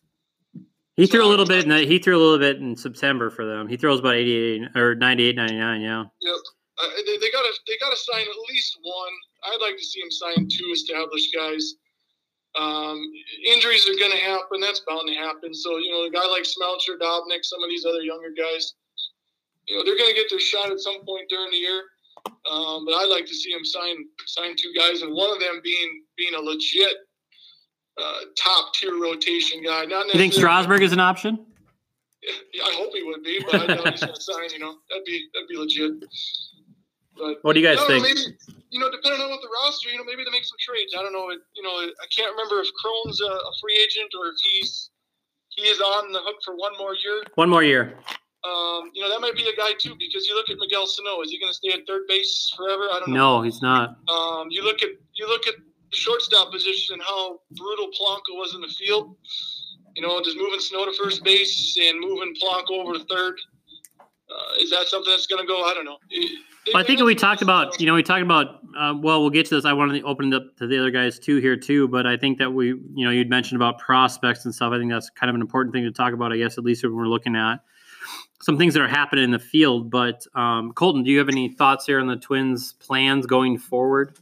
You know what? I um I just think that, and maybe this is not the right way to think, but for the longest time, I would say probably since Brett Favre, I don't think. Well, I mean, we had Linval Joseph for the Vikings, but he really wasn't. I mean, like huge free agent signing. Why don't we bring in one of the biggest names that we absolutely can? I know they probably won't because Gerrit Cole, Steven yeah, Strasburg. so one of these guys. Uh, because I think my dad always told me this growing up that Minnesota, uh, most Minnesota teams, they're not big market teams. Like they're not big name teams. So there's they're not really going to attract some of these big name guys. But does what winning 101 games though and setting the all-time record for home runs make you a decent target for a, for a, for a you know a free agent because you to, to do you know to do things like that and, and understand like the Twins have a, a fantastic facility. Target Field is one of the best fields in baseball. You know, it's a place that I would think that if they're really playing well, that somebody would want to come to. I mean, look at Nelson Cruz, right? You know, him coming there and having the best year of his life. Really, you know, would that would that open that that up? I think when we talk about the Timberwolves too, that's one of the big things. Well, why would somebody want to come there? Mhm. Why would you want to come to Minnesota and freeze your butt off in January? You know, but I did the Twins provide a different outlook for that, being a, you know a team that wins 101 games and has a great spot like that. I think the Vikings are in that realm now too, having a brand new amazing stadium and having the new practice facility they have. It's no longer is it a place that you go to die. Mhm. I think it's a place that maybe you go to succeed. And I think that, that hopefully that's my hope at least is that when free agents look at Minnesota, they think about that a little bit differently than they have in the past. Absolutely. And it's that's kind of what I'm saying here is yes, there are 100, 101 wins last year. Okay. You bring in another uh, another big name pitcher and are able to whoever Strasburg, whoever it is. And if you're able to kind of uh, if you're able to nab them and you know maybe get I would say anywhere from 95 to 100 uh, maybe over that 101 you know mark again I still think that's the goal. I think you just I think it's about time that some Minnesota team brings in this huge name guy that finally it doesn't matter that because it's been a long time. It really has, in my opinion. Yeah. Yep. Uh, Ethan, what do you think? Uh, really, the only thing that I was going to bring to the table was I was going to say Strasburg would be a good pickup. Um, I know he's aging and everything, but like like everyone has said, why not? And you know, everyone in Minnesota, and it's almost scary to think outside of the T Wolves, are getting better, and and that's what it's going to take to get better is getting better. Whether that's the Gophers buying into whatever mentality is being built there, the Vikings getting better, building everything, spending money to make money. Uh, the Twins, 101 wins, playoffs, uh, as big as a letdown as it was, but you shattered records, and you did it with plenty of time left in the season too. So, I'm yeah, I'd be bought in that you have to stay, um, you have to gain the success to start seeing these players come in because at, at the end of the day, it's South Canada and no one wants to be there. I would not live there. I'd move to Wisconsin in a heartbeat, but I'm not going to go. What to is the difference between Minnesota and Wisconsin? Exactly. We have Uh, way more. The Green Bay Packers. What? What? You got cheese on us? That's And- about it. and a lot more titles. Wisconsin is Oh no my God. different. Oh my god. but I mean, that's changed the mentality of the state in general. I- I mean, sports wise, which everyone seems to be doing here, except for the T Wolves, which I think they could come. It, a big name with some money, and people might start thinking, well, you know, why wouldn't I go be a T Wolf and be a part of this franchise? I think people thought that when Butler came there too. I think that was kind of the, the hope is that okay, here's this big name guy and he's willing to go to Minnesota and we're gonna have a you know a, a big team and, and we saw that turned out and he's one of the worst human beings that have ever played sports. Jeez. So That's that's that's probably that that will hurt the Wolves when people see that, and, and, it could be Butler. I'm happy Butler left before he did that in Chicago, and uh, I, I'm still sad that we lost Thibodeau um, from the Bulls. real sad we didn't remember his name. it's been a long time. I stopped caring about him when he went to Minnesota.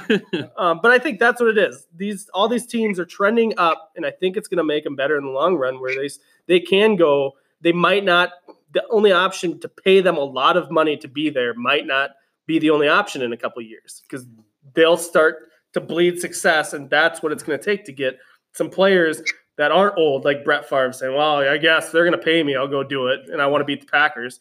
You know, Twice. You Yeah. may you make some really good points there, Ethan. I hate to admit it, that's why I'm here. but that's why you, I you make some really good points. And the fact that I think these teams are trending up, you know, and I know that the name of the the podcast is maybe next year, but they they are. You know, the Gophers obviously are trending up. You know, the Twins have, have trended up now for a year. Um, the Vikings have kind of ebbed and flowed a little bit. They really trended up two years ago. Um, and and the Wolves, after watching this year, have a. I mean, they have a, a little bit of possibility. I think based on some of their younger players, but that's the hope. I think is that you that that hopefully some of the big names see that these places are trending up. And I think probably the Gophers is the most reticent place for looking at trending up. And I think that we talked about the Rose Bowl and stuff, and I think that that would really be something for players to see, um, especially Minnesota players.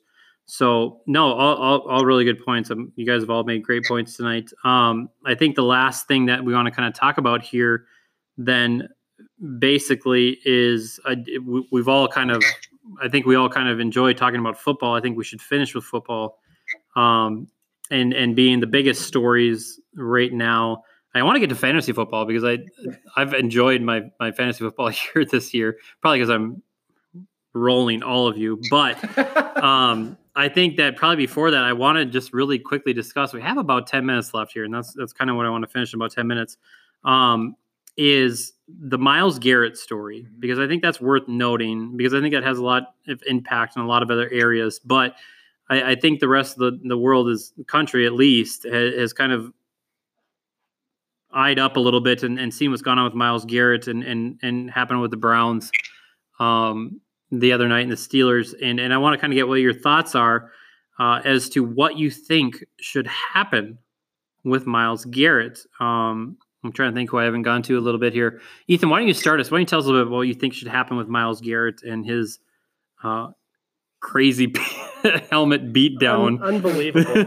I didn't even watch it that night, and I'm, I'm ashamed that all these things that we're talking about, I have to either read or watch secondhand. Um, but I, I read up and watched a couple videos on my way to uh, Winner's uh, champion state championship game, and um, it. I don't know. I, I watched a handful of videos where Rudolph got what he deserved, and then I read a lot of videos that say Myles Garrett should never be in the NFL again for the rest of his life. I think both of them are overreactions. Uh, Rudolph, in, in my personal opinion, Miles Garrett initiated this entire thing. Um, Mason Rudolph was taken down a little bit hard. He was taken down a little bit late, and Mason Rudolph had been getting his butt kicked the entire game, and he was sick of it. And as players, all of us know and understand when you've been getting beat on the entire game. I've done it more than once where you say something that you shouldn't have, you do something that you shouldn't have, and you kind of regret it. And luckily for me, I've never taken a helmet to the head for what I've done.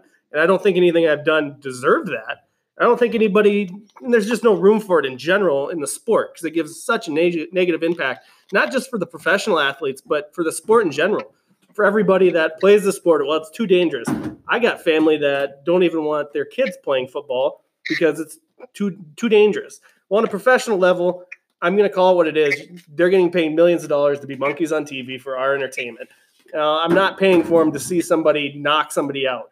You take a hit like that with the crown of the helmet on the head, and, and Rudolph might not be anywhere but in a hospital ha- with half a brain. It's an assault. And, and the, your daily life, that's an assault. So, should Mason Rudolph? I mean, he was tugging at Myles Garrett's helmet, and I think that's what sparked Garrett to, you know, relentlessly, eventually ripping off, ripping off Mason Rudolph's helmet, which was that was too far of an act in general, right there. You don't rip another, you know, that can cause neck injuries within itself. That could have caused an injury. And then, okay, so Mason Rudolph, he's severely undersized in this matchup. Maybe back off a little bit. You no longer have the thing that's protecting your life. Uh, and Myles Garrett was already swinging it around. Well, I should maybe not be where this helmet is now swinging. Instead, he goes and, yeah, he didn't deserve it still, but be smart enough. To, you okay, man? I lost this battle. Let your old linemen go out there with their helmets on and stick up for you because that's what they were doing, and I absolutely love that. And I know there was some suspensions for some of the old linemen that were, were doing much. what they were doing, but as a quarterback, yeah, that's their job. And as a lineman, you messed up and you let him get sacked. That's on you. Now go make it right. Get your quarterback off the field. He took a helmet to the head. So um, should Myles Garrett be banned from the NFL forever? No. Should he play some point again this season? Probably. Um, should he get fined? Yeah. Should there be maybe some community service? Yeah. you know, should the dude maybe take some counseling? I don't know. That's up to the league. But it was it was insane, and you know, go watch boxing or UFC or, or you know something like that if that's what interests you. It doesn't interest me at all when I'm watching a football game, in in a game that really didn't matter at that point either. And it's you know it's not like it was the Super Bowl. I- It was the Browns, wasn't it? yeah. Well, Dave, what do you think? Yeah, I, I- I pretty much agree with everything you said. You know, to me, one of the things that, that you didn't mention that stuck out was was on that late hit. You know, again, it's it's eight seconds left in the game. You're up two touchdowns, and the guy threw a dump off swing pass. You know, first off, what do you even do hitting him? But then, but then when he when he hit him, he didn't just tackle him. He he basically dropped his weight and spun him, and had had one of Rudolph's legs stuck. He's not getting up. You're talking. I mean, Yeah. probably ending knee injury, Yeah. Joe Theismann style. yeah. Um, and I think that's probably what sparked Rudolph getting so PO'd that quick. Um, but again, what you know, that guy's three times the size of you. Um, you know, get up and, and pretty much look at your lineman and say, go get him. But, you know, with what he did, I mean, I, I've always thought I was going to see somebody die in a football field. The players are getting so big and they're getting so fast. Not about shot. The, the, the, the car crashes are, you know, basically it's a full on car crash every time these guys go across the middle. I just never thought it was going to be somebody getting hit with a head with a helmet Yeah. being swung at. He, he's he's lucky he missed full on contact. He Um, is. He is. Colton, what do you think? Yeah, absolutely. Uh, I just think it, no matter how emotional the game gets, no matter how uh, you know uh, back and forth it is, I just feel like I, I realized why Myles Garrett did it. I think I realized you know he was it was a tough situation. He was he was upset or you know because it did. There, I saw a couple pictures of, of both of them both kind of giving each other some cheap shots, but that happens in the game. That that's just kind of part of it sometimes. Are there going to be some more uh, some players that are more dirty than the others? Yes, absolutely.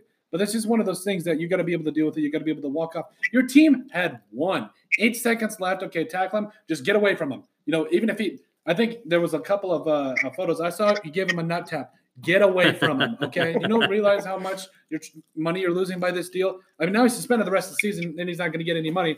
Get away from him because the Browns here. Uh, I think some I heard somebody say even when they win, they still lose, and I think that's probably just the best, probably the best, most effective way to kind of you know explain it because just get away from him. So I, the fact that he kind of took the helmet off, I understood why he was frustrated and maybe why he did it, but it still doesn't excuse it. That doesn't doesn't matter. And by the way, uh, Pouncey that came after Garrett, full heartedly support that because I still believe that uh, yeah, uh, Pouncey went out to block for the screen pass and you see his quarterback getting hit on the head of the helmet. I, I I support him going out and doing that. I really do.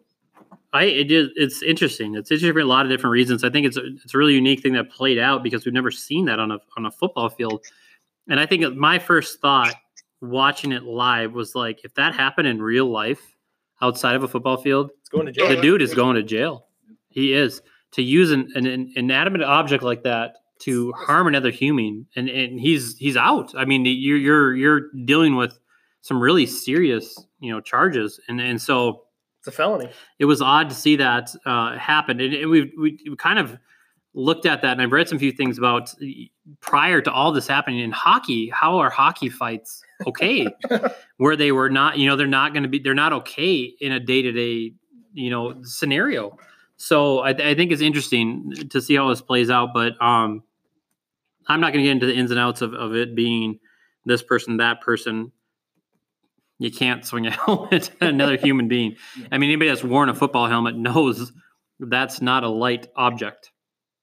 I mean, that's going to do some really, really serious damage. And I think that uh, we're very lucky, um, that it didn't do more damage than it did because I think then it, if, if we're dealing with like a really uh, legitimate um, life affecting injury that we're in a whole it's a whole different ball game you know and whether or not he's dealing with permanent permanent things. So luckily that's not the case. I guess we'll go on from there.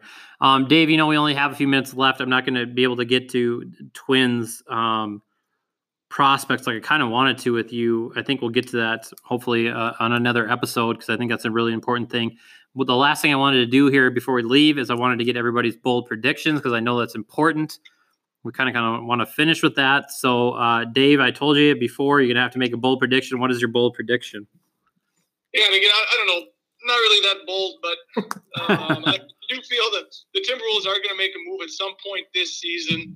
Um, not not just for this year, but for next year. You know, I don't think they got the firepower to make it to the playoffs this year with everything else in the West. But I do think that they kind of feel that sense of urgency that they do need to start acting now uh, and, and, maybe moving a Jeff Teague and a couple other pieces to get a, a, a guy who's going to be maybe that third guy. Um, because Jeff Teague could fit somewhere. He's, he's a solid point guard. He's been banged up, beat up, but he'd be a real big asset to a playoff contending team right now. Good, good, good, good. Ethan, what do you got? What's your bold prediction? Uh, I'm, I'm sticking with what I said earlier in the podcast, and it's going a little bit further than Dave. And I'm saying Wolves will make playoffs. Ooh. Um, Ooh. I'm I, I, I like think I started this Wow. on Colton's podcast, the whole bold Congratulations. prediction thing, You're right. and I, I'm one and one pending a colossal Minnesota Okay. breakdown Oh and Detroit God. ever There's winning no a way. game. Detroit hasn't won a game since I made that prediction, but uh, You're the curse. if I can keep going and I curse Minnesota teams, I won't feel bad. Um, so luckily it was Detroit, and I don't care either. But I'm going to say Wolves make playoffs. They're going to do a good job. Good. I, I'll take that. I'll take that prediction. I'm all right with that. What do you got, Colton? Real quick, uh, I'm actually predicting colossal uh, uh, breakdown of the Minnesota Vikings, even though I don't want to. Dang it. I don't Right. want to. I think this Dang. is going to be. I think this is going to be Mike Zimmer's last year in Minnesota, and I think it's going to just kind of come down from here because I think they're going to lose in Seattle, and I think unfortunately that's going to be the end of it. So that's my bold prediction. Do they make playoffs? Uh, I think they do make the playoffs, and then they lose right away, and that's what the you know uh, makes it be the last. Did you read my bold prediction word here? Like I, I wrote that down. I, I had the Vikings going two in um, let's see, I have them losing to Seahawks, beating the Lions, losing to the Chargers, losing to the Bear or Packers, and beating the Bears. So I have them two and four. Um, I have the, I have them making the playoffs as the sixth seed and getting knocked around in the first round. Um, so that's my bold prediction. I guess it, both of me and Colton, as great, wonderful Vikings fans, have them collapsing Mhm. and having an awful end of the season. Um, so yeah, that's good for us, Colton. I guess I great Vikings fans as we are. I think we're probably that probably epitomizes the whole show right there. Exactly. We are maybe next year. That's that's kind of our thought. So, but yeah, thanks so much for everybody that uh, tuned in, Dave and, and Colton. I can't thank you much uh, enough for for joining us. I um, had a lot of fun. I, I'm glad that we got to cover all the stuff we did. I know that we didn't get to some of the things that we wanted to, but Dave, thanks for coming in. Um, definitely, definitely hope to have you in, in the future and, and talking about more things. And um, thank you to you guys. Ethan, you anything you want to say as we we knock out of here? Uh, go pack, go. All right, we can't land on that, but uh, we'll see how hopefully next week. Thanks a lot.